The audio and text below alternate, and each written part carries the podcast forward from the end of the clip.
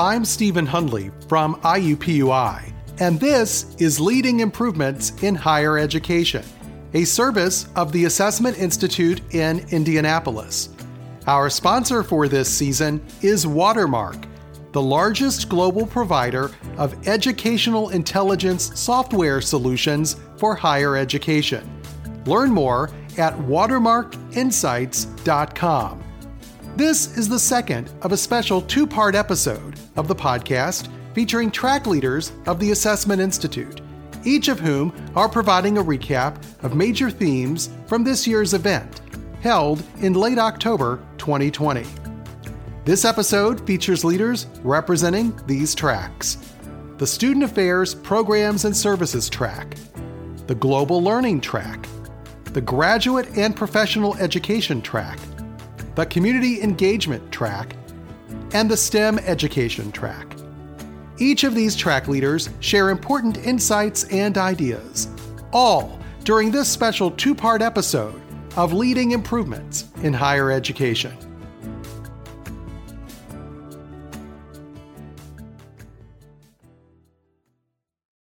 We are here today with three IUPUI colleagues of mine who are track leaders for the Student Affairs Programs and Services track at the Assessment Institute. These colleagues are Caleb Keith, Sonia Ninon, and Linda Wardhammer.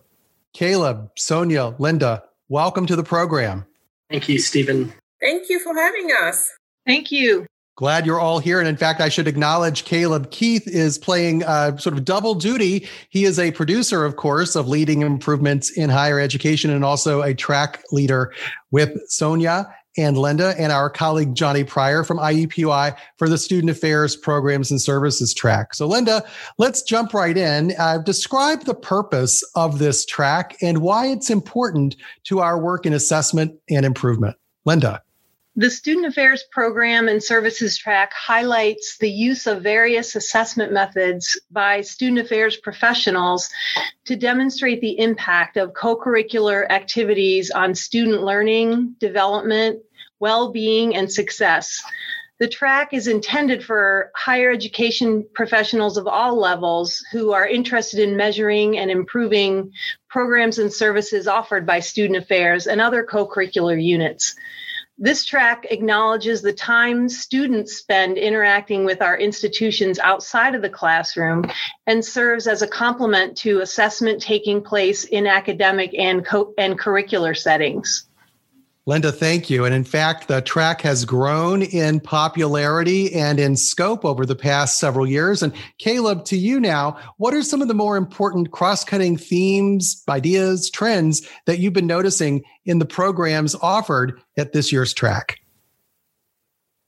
Well, thank you, Stephen. Some of the themes that we saw across the Student Affairs Programs and Services track include uh, a recommendation for student affairs practitioners and co curricular educators to continue to collaborate with colleagues from academic affairs, institutional research, and professional organizations and associations, including the National Institute of Learning Outcomes Assessment, the Council for the Advancement of Standards in Higher Education, and the student affairs assessment leaders, among others, in order to create effective programs and services for face to face and virtual audiences.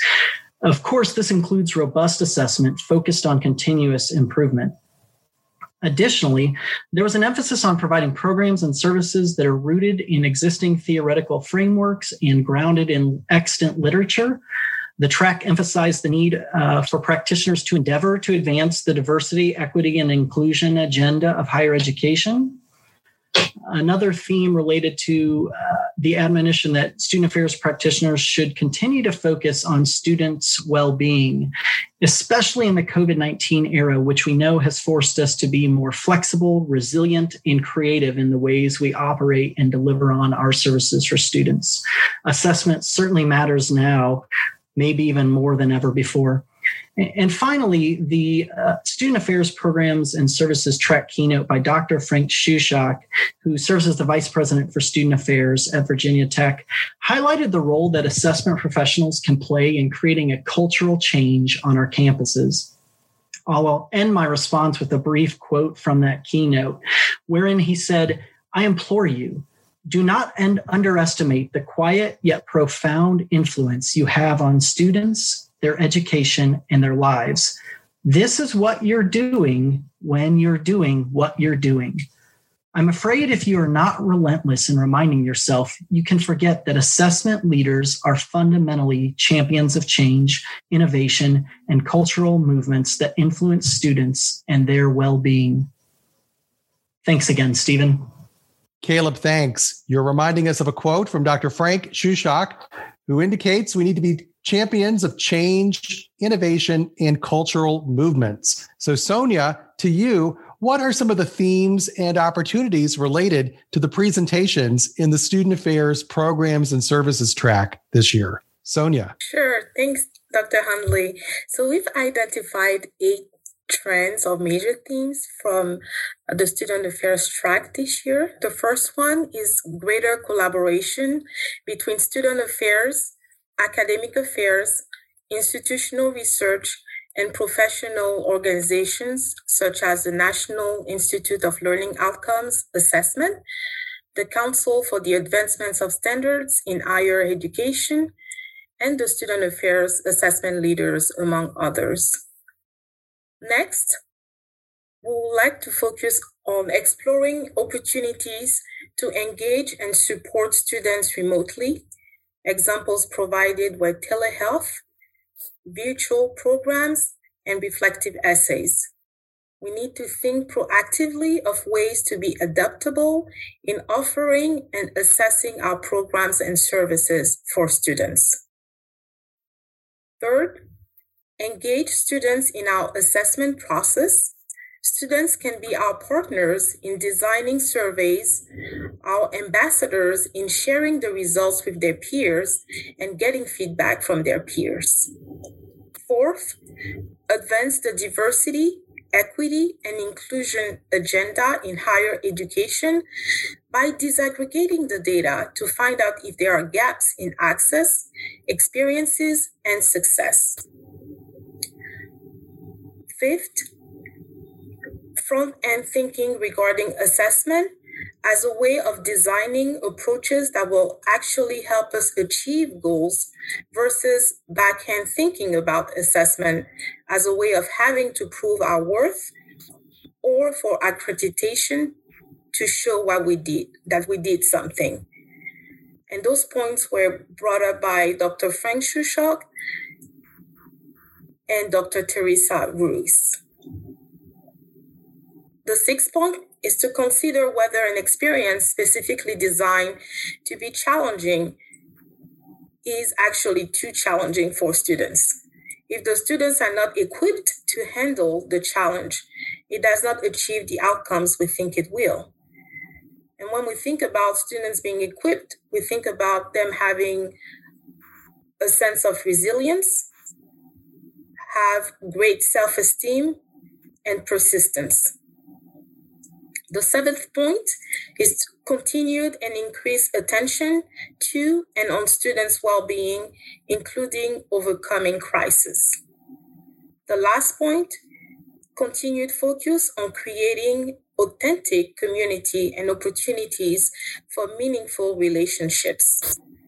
As Dr. Shushok indicated in his keynote address, we ought to focus on the design of experiences both curricular and co curricular that turn humans toward one another. Sonia, thank you. You're reminding us of important themes, trends, and opportunities related to the Student Affairs Programs and Services presentations in that track this year. And as we conclude, Linda, we'll come back to you on behalf of the team for some final thoughts concerning advice or recommendations you'd like to leave with our listeners today. Linda. Yeah, this actually also pulls from a lot of what our presenters were saying in their uh, various programs. Um, so we we have a few. Um, the first one, the first piece of advice would be to be flexible. And that obviously can apply to all kinds of things. Um, second, embrace our creativity in delivering programs and services for various audiences in different modalities. We've all had to be a lot more flexible over the last several months, and we think that'll, you know, be continuing and that we can you know learn from what we've we've been doing and and continue to apply it um, moving forward uh, don't worry so much about the numbers, but focus more on the impact of our work and the in, and measuring that with assessment. Uh, remember the role of empathy and care in the work we do. That was definitely a theme that resonated in our track. Um, be open to collaborating with partners both on and off campus and definitely including students and think of assessment as a way of being intentional with program design and not just a measurement of program results. And finally, be good to yourself by practicing self care. Linda, thank you for a summary of the advice and recommendations on behalf of the Student Affairs Programs and Services track. We've been speaking with Linda Wardhammer, Sonia Ninon, and Caleb Keith, all from IUPUI and all leaders of the Student Affairs Programs and Services track at the Assessment Institute. Caleb, Sonia, Linda, thanks so much for joining us. Thank you. Thank you, Stephen. Thank you for having us. We are here today with Hilary Kahn and Dawn Whitehead, two colleagues who are leading the global learning track at the Assessment Institute. Hilary is a colleague of mine at IUPUI, and Dawn is at the Association of American Colleges and Universities. Hilary, Dawn, welcome to the program. So glad to be here, Stephen. Yeah, thanks for having us. Well, thank you. And Dawn, let's come to you first. And we'll begin with a question to you about your track. What is the purpose of the Global Learning Track?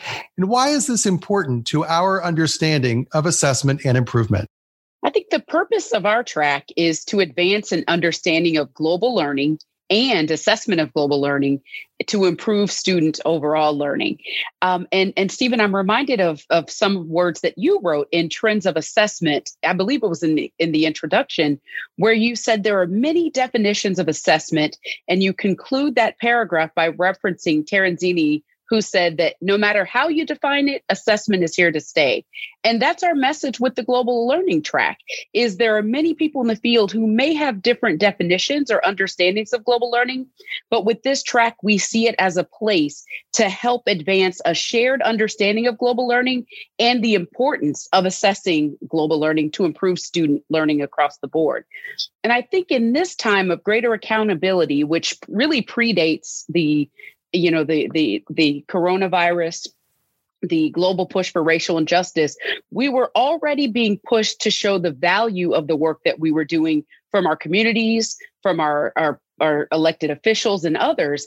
And in order to show the value, we need to assess what students are learning. And that includes global learning in all of its form for all of our constituents. And through our global learning track, there are often examples of institutional, program, and course level assessment, which is also important. But I think the other thing that's important about this track is that we bring in a diversity of people and groups that are involved in global learning, from faculty, administrators, assessment officers, education abroad, and civic engagement professionals to many others that find their way to global learning. So we really see our track as a space for all of these folks to gather and advance conversations about improving the assessment of global learning. Dawn, thank you very much. And Hilary, you've been hearing Dawn describe the purpose of the track and what it endeavors to accomplish. Let's talk about this year's Assessment Institute program. Tell us about some of the major themes, ideas, issues being discussed in global learning track presentations during this year's Institute. Sure.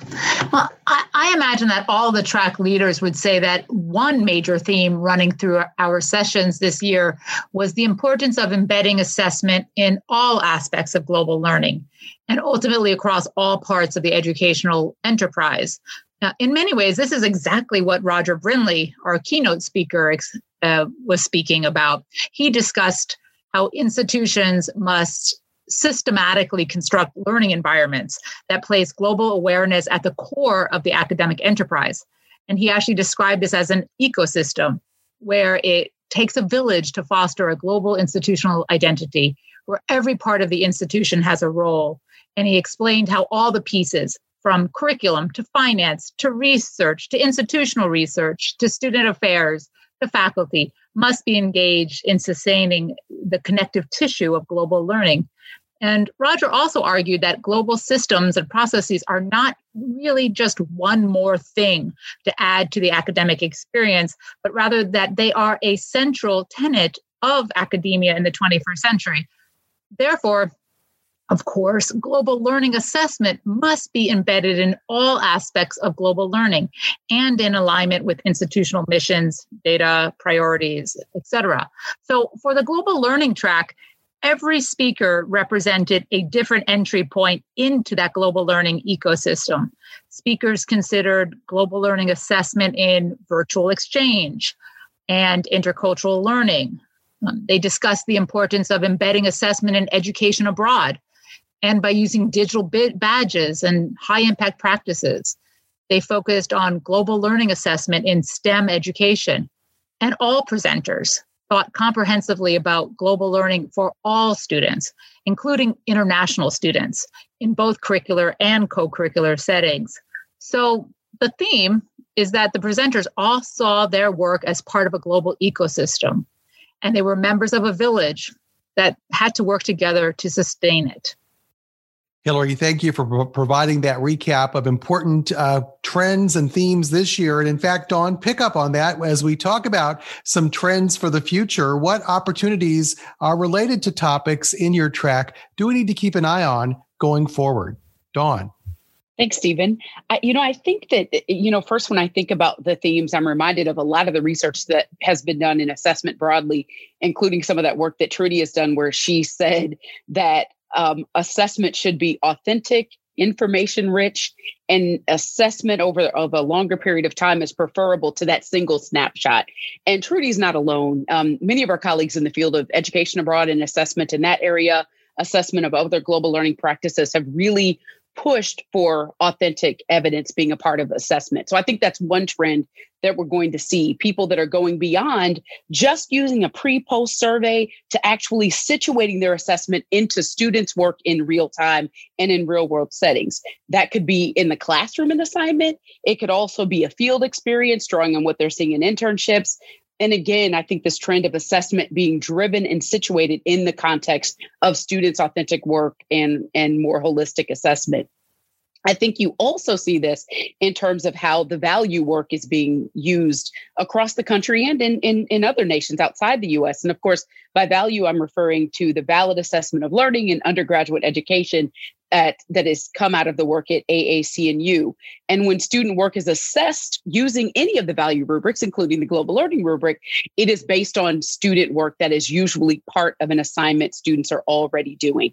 And so what we're seeing in, in, in some of the sessions, what we were hearing some of the conversations, is that whether you're adapting the rubric or using it as it is, many people are looking at how you can assess it again, drawing on this work that students are already doing. I think one other thing that we saw and we heard in conversations after presentations and during some of the presentations is a broadening of global learning and what the conception of global learning is to include diverse communities in the local context as well. For those who have used our global learning value rubric, there is a dimension for cultural diversity.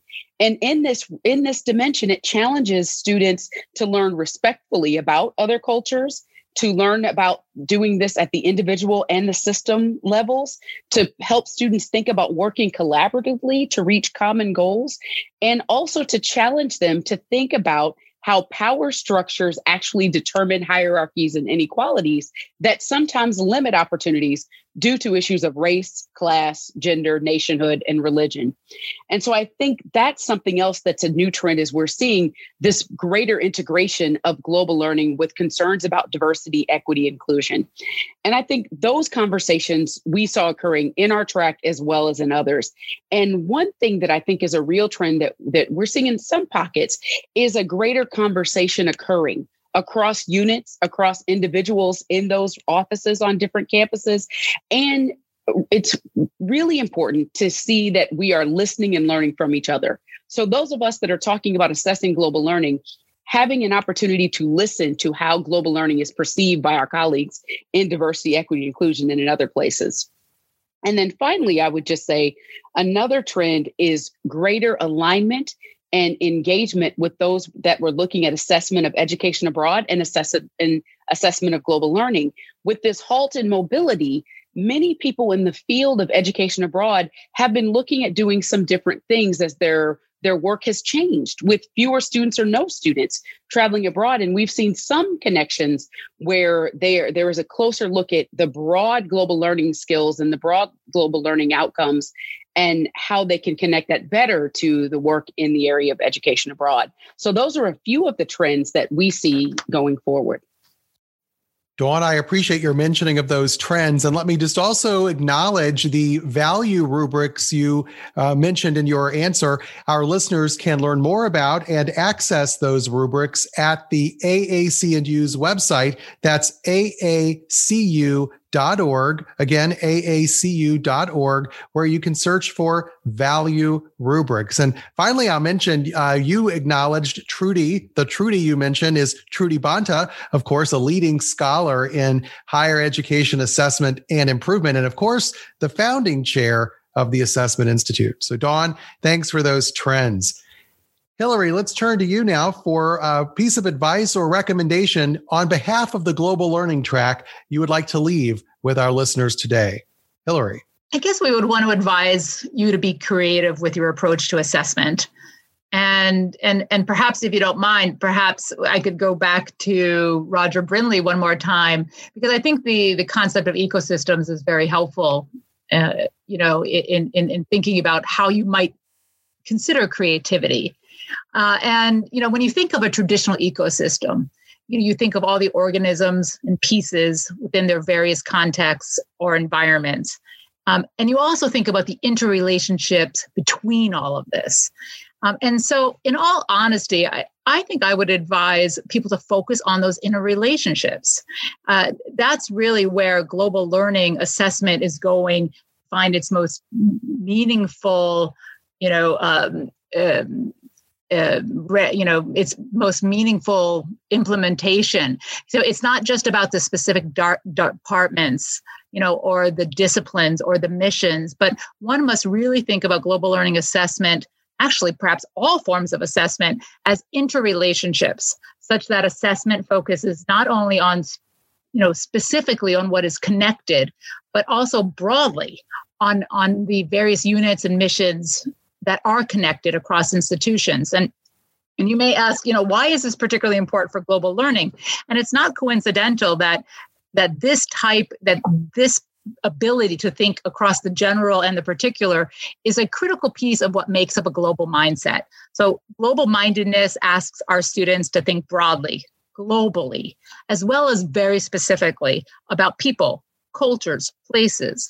So, as global learning requires learners to nimbly navigate you know, the, the general and the particular, global learning assessment too should think about ecosystems, about the connections and the entry points for global learning that are being connected.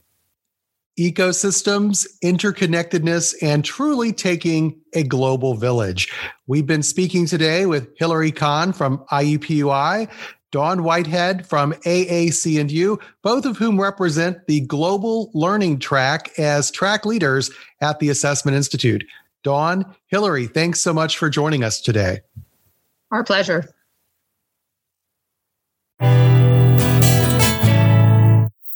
We are here with Jeff Barbie from the College of Medicine at The Ohio State University. Jeff serves as a track leader for the graduate and professional education track at the Assessment Institute. Jeff, welcome to the program. Hi, Stephen. Thanks for having me. Happy to be here. I'm so pleased you're with us. And let's just jump right in and begin with a quick understanding of the purpose of the graduate and professional education track, including why this track is important to our understanding of assessment and improvement.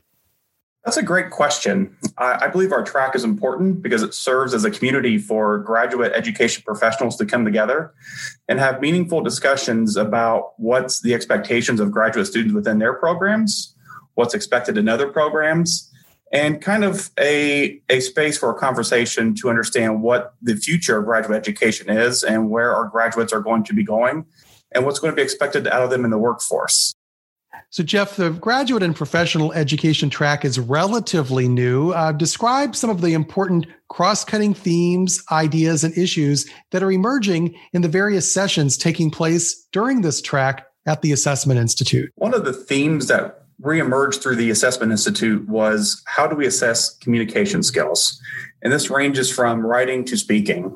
This seems like a, a skill that every student would have but it looks very different in each genre. And these skills range from writing papers to essays to emails to having one on one conversations to giving presentations at a conference. In the medical field, students have to be able to interact with a patient, interact with a peer, a superior, and know the what's appropriate for those conversations and how to convey information. It's also kind of tricky because graduate students come in at a, a wide range of experiences and skills. And I think a lot of professionals in the graduate sphere really struggle understanding where students come in and where they need to finish before completing and moving out of their, their graduate degree understanding the skills needed by graduate students, regardless of discipline, a very important skill and a very important concept that you're discussing at the Assessment Institute. And Jeff, if you could consult your crystal ball and look ahead, what do you see are some major trends and opportunities related to topics presented in the graduate and professional education track? Aside from communication, I think an understanding of how to analyze and use data to tell a story is going to be a theme that we're going to see moving forward quite a bit, especially in the medical field, is being able to read journals, understand the studies that are being presented, and being able to take that information and apply it to your own work. As well as the, the previous question you asked, I think communication skills are going to be a, an area of focus that graduate programs will continue to examine and try to improve. Communication skills, data analysis and interpretation, and application of research to one's professional setting, all important trends related to graduate and professional education. Jeff, as we conclude, what's a piece of advice or recommendation you'd like to offer our listeners today? I think it's to be open minded when you have a new student entering into your program, understand their ability to uh, communicate via writing or via present presenting information and facts, and start with the baseline of where they are and help them develop a plan of where they need to be by the time they complete their program. Um, if data analysis is something that they are interested in, this is a skill that will only enhance and benefit them going forward in the job market and to always be open minded and try to collaborate with others outside of their genre. Important reminders for graduate and professional education contexts, but indeed important reminders for all students in all programs in higher education. We've been speaking with Jeff Barbie from the College of Medicine at The Ohio State University, a track leader for the graduate and professional education track at the Assessment Institute. Jeff, thanks so much. Thanks again for having me, Stephen. We are here with track leaders from the STEM education track of the Assessment Institute. We have Nick Curtis, Tony Chase, and Wayne Hilson. Nick, Tony, Wayne, welcome to the program. Stephen, great to be here. Welcome. How you doing? Thanks for having us. Glad you're all here and thanks for the leadership you provide to the STEM education track. Nick, let's begin with you, Nick Curtis from Marquette University, but also a track leader for STEM education. What is the purpose of this track and why is it important to our understanding of assessment and improvement? Uh, well, the STEM education track of the IUPUI Assessment Institute is dedicated to providing a platform for discussing the issues of assessment in higher education STEM programs. Uh, STEM programs share many of the same issues that other programs do when it comes to assessment. Issues like using assessment for improvement, how to gather quality data, engaging faculty and students in assessment, and balancing accreditation and assessment priorities, among others. Yet the unique aspects of STEM programs resulting from attempts to transcend content only education, uh, to focus instead on authentic scientific practices across the disciplines requires a forum for those embedded in those practices to converse meaningfully about how to align those complicated educational practices with correspondingly meaningful and potentially complicated assessment practices. So, in providing a space for these conversations in the Assessment Institute's STEM track, we hope to encourage a community of practice that focuses on ways in which to align STEM assessment practices with the goals of exemplary assessment leading to improving our educational practices for students. Nick, thanks so much in describing some of the unique qualities of the STEM education track. Uh, let's turn now to Tony Chase from IUPUI, another one of the track leaders in STEM education. Tony, thinking about this year's Assessment Institute, what were some of the important cross cutting themes, ideas, and issues discussed during the various presentations? Thanks, Stephen. Well, I think first and foremost, it has been extremely encouraging to see the large amount of participation across um, a lot of different roles and a lot of different um, venues of assessment that that occur. Uh, and so we had a wide variety of discussion and of, of engagement with um, with assessment folks. Um, and, and, to really understand exactly what they're doing. I think that um, one of the things that that we see is um, is, is firstly just a focus on uh, moving away from the simplistic assessment of learning gains or of test scores, uh, but really looking at um, sort of quote unquote softer skills, but but really the deeper psychological pieces that um, that really plague students, especially in the times that we're in right now. Um, trying to understand things like motivation and anxiety and stress within students, trying to understand things um, like uh, self-efficacy and self-worth that that really occur. I think this is one of the cross-cutting themes that really has uh, penetrated the uh, st- this, the STEM education uh, piece of the of the Assessment Institute. And secondly, I think that um, one of the things that that I saw a lot of of, of individuals speaking about and presenting on were just their um, their specific strategies to adapt. Uh, we obviously have gone through um, a series of events in our country and in our world um, that have caused uh, life to just look different for educators and life to look different for students. And so, assessment itself has had to adapt, and we've had to try to find ways to um, to understand how students have been impacted um, both by COVID nineteen and other socio political issues, uh, but but really to try to um, better understand how we as educators can address those issues. But first, before we address them, we've we've got to assess them to really see what's going on. Tony, thanks so much. Uh, Wayne Hilson from Cornell, another one of our track leaders in STEM education. Wayne, you've heard Nick and Tony talk about the purpose of the STEM education track, including some of the themes of this year's presentations.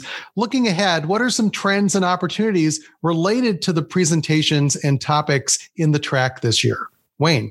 Um, thanks, Stephen. I, I think one of the primary pieces is how do we think about assessment work in online environments. Uh, sometimes we think about, um, uh, you know, uh, necessity is the mother of invention, and having to pivot so abruptly uh, in in response to COVID nineteen has forced a lot of us um, across different types of institutions to think about how do we go about assessing competency building and things of that sort in an online environment. How do we um, assess um, how students um, navigate in a traditional lab setting uh, when we're talking about um, engaging them in a virtual lab type of a context? So I think it's, um, it's going to be important for us um, as, as STEM professionals, STEM educators, to think more expansively as, as we uh, move forward. Uh, thinking about assessment, whether it's in a traditional in person context or um, in increasingly um, diverse um, pedagogical or educational environments. And so, virtual labs, how do we use technology to uh, facilitate um, learning and competency building uh, within uh, a virtual lab setting? I think is something that we can think about moving forward, and I think it's an opportunity. Another piece is how do we continue to maintain and develop connection between students um, within online environments? Um, there is value and power in um, peer learning and peer mentoring and actually seeing model um, aspects of success in an educational environment. And so, how do we foster connection? How do we foster um, healthy team dynamics? Um, many of the skills that our students are going to have to learn and, and become very competent at once they transition into uh, a STEM work environment. So, how do we foster and facilitate um, and maintain and sustain those powerful connections in online environments? And I think, lastly, how do we leverage the benefits of virtual education um, instead of just mitigating concerns? Um, we saw on both sides of the coin issues of access, where on a positive note, um, because we went virtual, we were able to, and many institutions were able to um, expand their offerings um, to a larger um, body of individuals, um, whether it's, you know, uh, co-curricular um, type uh, opportunities, um, connecting undergraduate research for credit type opportunities to a larger um, network of students. But also on the flip side, um, there are still issues of access related to SES, uh, first gen, um, low income families, and having access to the technology and the connectivity. And so uh, there are opportunities for growth, um, and there are opportunities for some very candid discussions about to the extent we're providing access to students, no matter uh, where they are, um, whether it's SES or what have you. So uh, I think those trends, if we really take the time to work together and, and think through these, uh, can actually move the dial forward uh, as it relates to um, STEM education. Wayne is describing issues of access equity, and referenced SES to include socioeconomic status. These are unique, of course, to the STEM education track, but they also have salience to other parts of higher education as well. So, Wayne, thank you for those important trends and reminders. Let me now ask each of you to briefly take a minute to talk about a piece of advice or recommendation you'd like to leave with our listeners. We'll start with Nick, then con- continue to Tony, and conclude with Wayne. Nick, a piece of advice or recommendation from you? Well, I, I want to start by commending uh, everyone listening and, and even those who are not, of course, for continuing the great work of serving our students to the best of our abilities during these times. Even though the pandemic has pushed us further than any of us would have liked, the general response by faculty and staff has been to find ways to provide students with the education they need. Now, more than ever, we need to be flexible and innovative with our assessment methods and indeed our education. But we can leverage this enormous disruption in our practices to drive new and perhaps more effective practices. Nick, thanks so much for that. Let's continue. A final thought or recommendation from Tony, Tony Chase. Yes, I, I think that the important piece is to continue the discussion is to not stop here because while we have plenty of literature and plenty of background on how to make an online class, even a STEM education online class, um, effective in certain ways, we don't have that. Um, that literature background on how to do that uh, in the middle of a pandemic and a national crisis or emergency. And, and specifically, uh, there are certain courses that are just not um, traditionally offered in the online setting that have now been forced to be moved into an online setting. And so everybody is trying to develop and, and enact and analyze assessment in a way that, that we just haven't had to do before. And so, while of course publication and presentation is going to be um, the traditional route for academics to get this information out in a more urgent setting, I think that the discussion with colleagues and on our listservs and on our Facebook groups or wherever it is, um, or, or to, is is important in order to understand exactly what's going on and what others are doing, what's been proven to be effective. Uh, because by discussing this with each other, I think that's the way that we can kind of narrow down the best practices um, within our specific settings. Thank you, Tony. Let's turn now to Wayne for a piece of advice or recommendation. Wayne. Thank you. Um, you know, as I'm thinking about this, we're in a very unique position, I think, um, as institutions of higher education in that we can take advantage of the interdisciplinary nature of what we do. And so, if I were to give a piece of advice um, to STEM um, professionals, educators, what have you, is to truly tap into the uh, intellectual property, the expertise, best practices of professionals outside of your academic area. Um, as we saw with um, pivoting to virtual instruction and the use of Zoom and other platforms, Zoom fatigue um, is an issue.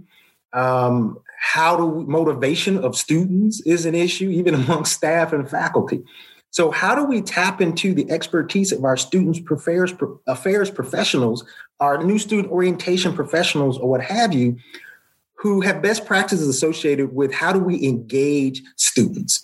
How do we create programming and use technology and use various mediums, our media, to um, make sure th- um, presentations and programming is interactive, um, that we're uh, keeping students motivated to come back um, and engage in, in the learning. And so utilizing their expertise as um, having to um, make sure students are still pumped up about being in, in, a space. They have things that they do that as on the academic side that we can definitely tap into.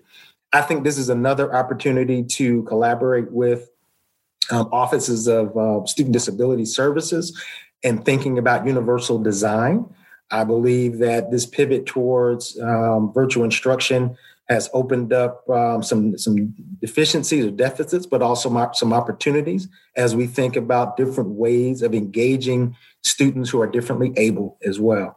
And so I think collaboration and really taking advantage of the expertise that exists at our institutions outside of our our um, customary areas or the areas that we're used to can be a, a wonderful opportunity to really move the dial forward. Wayne, thank you very much.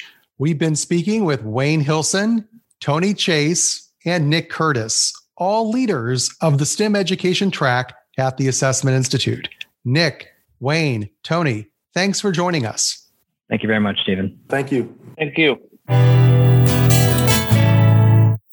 We are here with Ann Weiss and Kristen Norris, two colleagues leading the community engagement track at the Assessment Institute.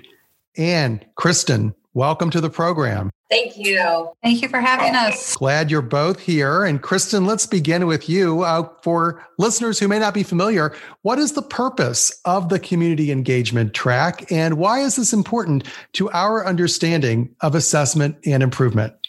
Um, it's a great question. The purpose of the actual community engagement track is to support a growing need to understand the impacts of community engagement, meaning when the university works in and with the community to achieve mutually beneficial goals, what does that work look like and what are the impacts of that? Historically, service learning was the root of the assessment in the community engagement track, particularly for understanding student learning. But over time, we've witnessed an increased need to understand the impacts beyond student civic learning to now include faculty as engaged scholars, as well as community outcomes. We're ultimately trying to examine how campus and community partnerships contribute to any sort of desired outcomes we seek to understand for the community, for students, for the faculty, and for our institution, um, institutional effectiveness as well. And um, I'll let Anne add any other things that she might want to say about that. Kristen, thanks. I appreciate your leadership of the community engagement track in addition to working as a colleague at IUPUI and a colleague of ours at Purdue University. Ann, let's come to Anne to hear your thoughts. I'd like to just hit quickly on that word improvement. And so, what's significant about our track focusing on community engagement is how we can have conversations about improving the dual public mission of higher education. So, as you may recognize, higher education in the United States of America is both a public good, as in it's a consumable public good, as it also exists for the public good. And so, part of our efforts in leading this track is to focus on improving those dual missions, those dual public missions of higher education. In essence, though, what really today is um, the crux of our track and where we can focus on improvement is examining partnerships. So we've had an increase in interest and an increase in presentations related to how we're exploring or examining partnerships. And two key elements of partnerships and community engagement is that they're mutually beneficial and reciprocal in nature. and that they are done, therefore, with high fidelity in the areas of being reciprocal and mutually beneficial. Therefore, we're really looking to address how to improve partnerships by collecting data, tracking, and monitoring those partnerships, and of course, asking tough questions about how they're going and what can be done to improve those two elements of reciprocity and mutually beneficial community partnerships. Kristen, you heard Anne mention about mutually beneficial partnerships in the context of the spirit of reciprocity. What are some of the important cross cutting themes, ideas, and issues being discussed during this year's track? Well, it became very apparent that assessment of community engagement is more important than ever as campuses are trying to understand the social inequities that persist in our society. Um, so, for example, community engagement has highlighted challenges that faculty, particularly faculty of color or underrepresented groups within their discipline, face in the promotion and tenure process. So, taking a community engaged approach to teaching or research is harder to demonstrate its impacts if review committees rely upon the traditional marks of scholarship and or don't value or recognize the perspectives of community partners as peers similar to the way we value external reviewers or other academics. In many ways, the work that we do in higher education and its intended beneficiaries in many ways of our community, the voices of those communities are left out of the conversations of assessment. They're left out of the conversations of how we recognize and reward the work. They're left out of the conversation on how the institution tries to advance in general. Uh, we had several sessions that highlighted these types of themes and that, that I'm mentioning and how we see um, the pro- problems and things that are perpetuating the inequities in the diversity of the professoriate. There's one other theme that I would highlight is how we do the work of assessment is also shifted. So historically, we looked at a lot of program evaluation or institutions that were trying to leverage what we call the fabulous five. The, the number, the fabulous five is what I refer to as the number of students, the number of courses, the number of faculty, the number of community partners, and the number of service hours. And that when we were addressed with um, issues of racism or COVID or any other crisis you can imagine that's currently happening or what might happen in the future, it became challenging for campuses to better understand how the institution is working to address those when we were counting those fabulous five numbers. And so I guess what I'm saying in, in short is that tracking who does what, where, with whom, and for what purpose is a critical step towards understanding the impacts of our engaged institutions. Kristen, looking ahead, what are some trends and opportunities you see in the field of community engagement, and how are we preparing to address those based on some of the presentations at this year's Institute? I would highlight two trends that I see coming about. And the first is external influences. And by external influences, I mean accreditation, rankings, grant requirements, that sort of external things. Who do we who do we respond to? Um, in terms of rankings, the in the United States in general is gravitating now towards the United Nations Sustainable Development Goals, commonly referred to as the SDGs.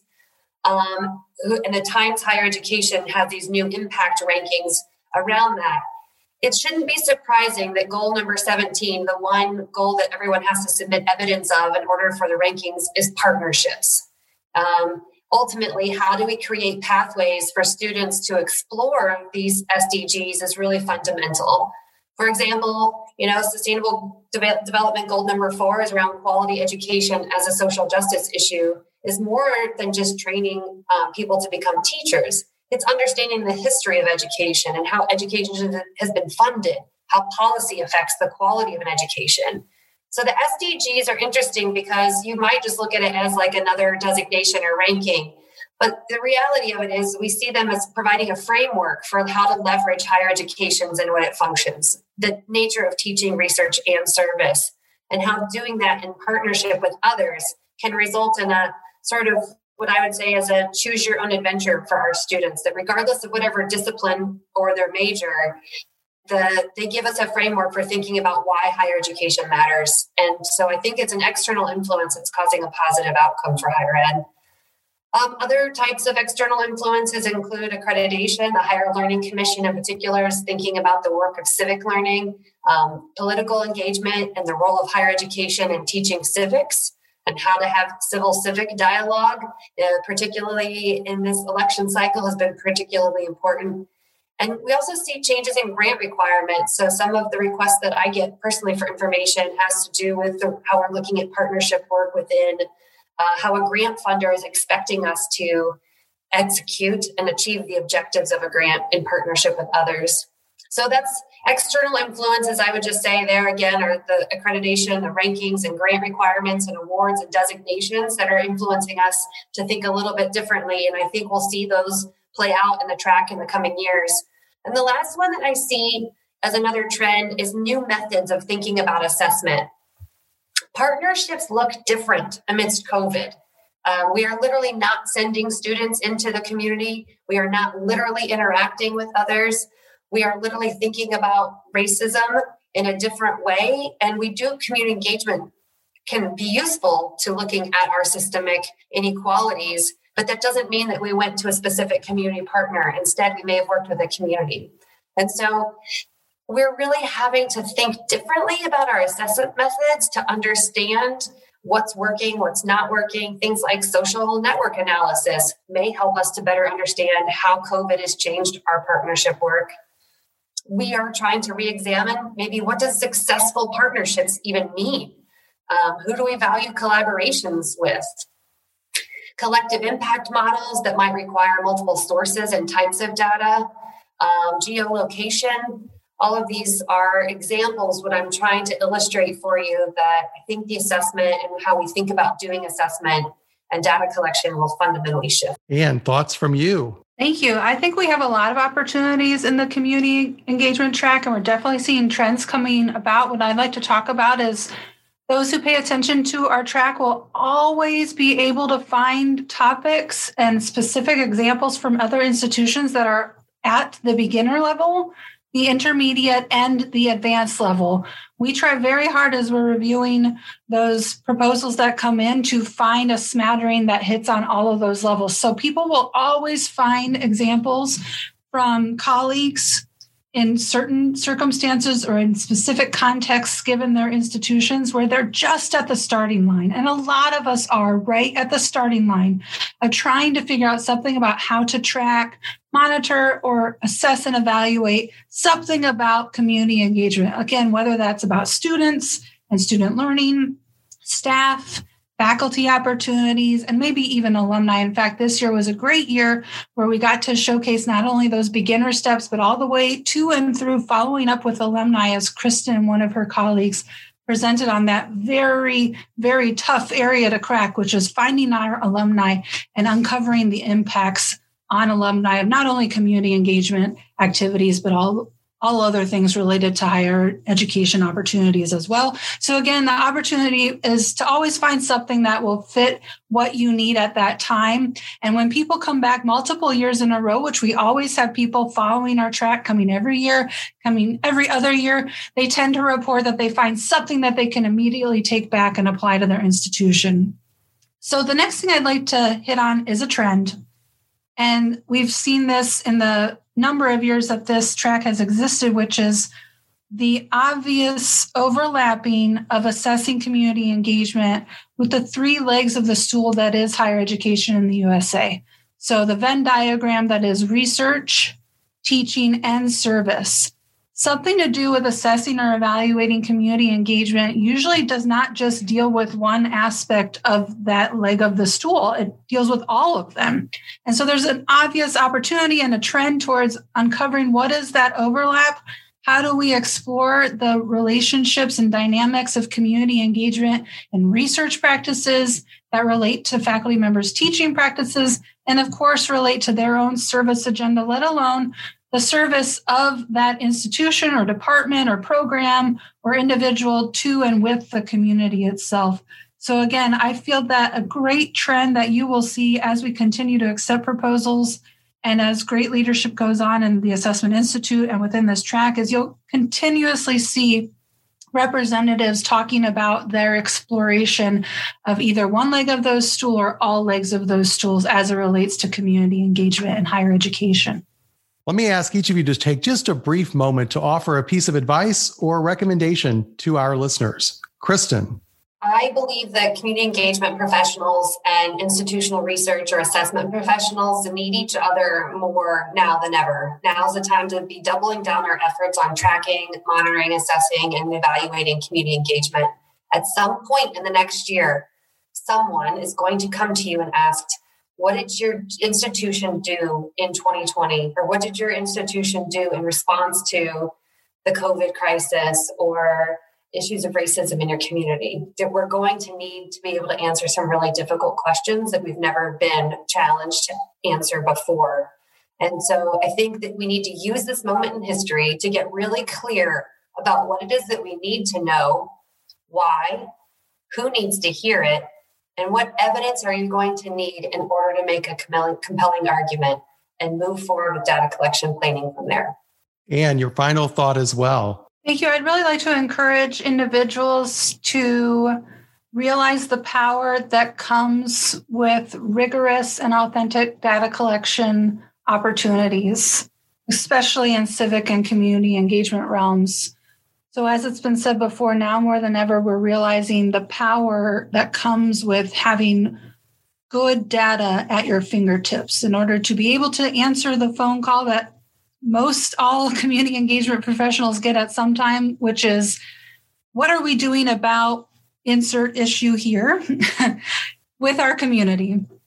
And having that at your fingertips, not just having to go to your tried and true close knit group of faculty and staff who you know are always doing something about an issue in and with the community, meaning having more data at your fingertips at any one given time is power and is powerful.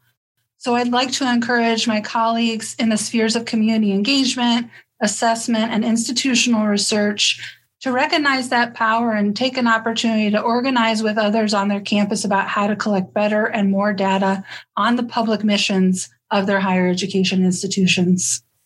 We've been speaking with Ann Weiss from Purdue University and Kristen Norris from IUPUI, both leaders of the community engagement track. Kristen, Ann, thanks for joining us. Thanks, Stephen. It was a great time. Thank you.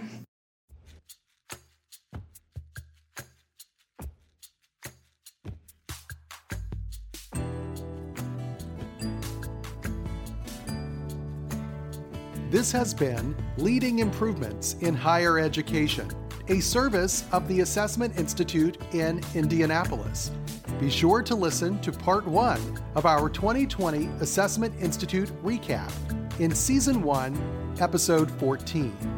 Learn more and access other episodes at our website, assessmentinstitute.iupui.edu. Our sponsor for this season is Watermark the largest global provider of educational intelligence software solutions for higher education. Learn more at watermarkinsights.com. Our producers are Chad Beckner, Caleb Keith, and Shirley Yorger, with original music composed by Caleb Keith. If you know someone who might enjoy the podcast, please encourage them to give us a listen. We appreciate you helping to spread the word. I'm Stephen Hundley from IUPUI, inviting you to join us again for leading improvements in higher education.